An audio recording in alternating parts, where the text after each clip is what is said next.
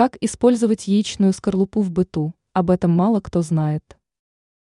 Яйца – популярный продукт, который используется людьми ежедневно. После чистки продукта всегда остается скорлупа. Конечно, многие смело отправляют ее в мусорное ведро, однако спешить с этим не стоит. Скорлупа может пригодиться в быту.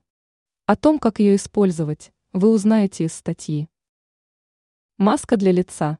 Измельчите скорлупу до состояния порошка, а затем соедините с белком.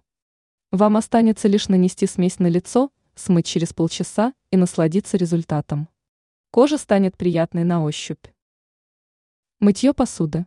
Часто хозяйки сталкиваются с проблемой пятен на посуде. Оказывается, решить проблему можно с помощью раствора из яичной скорлупы.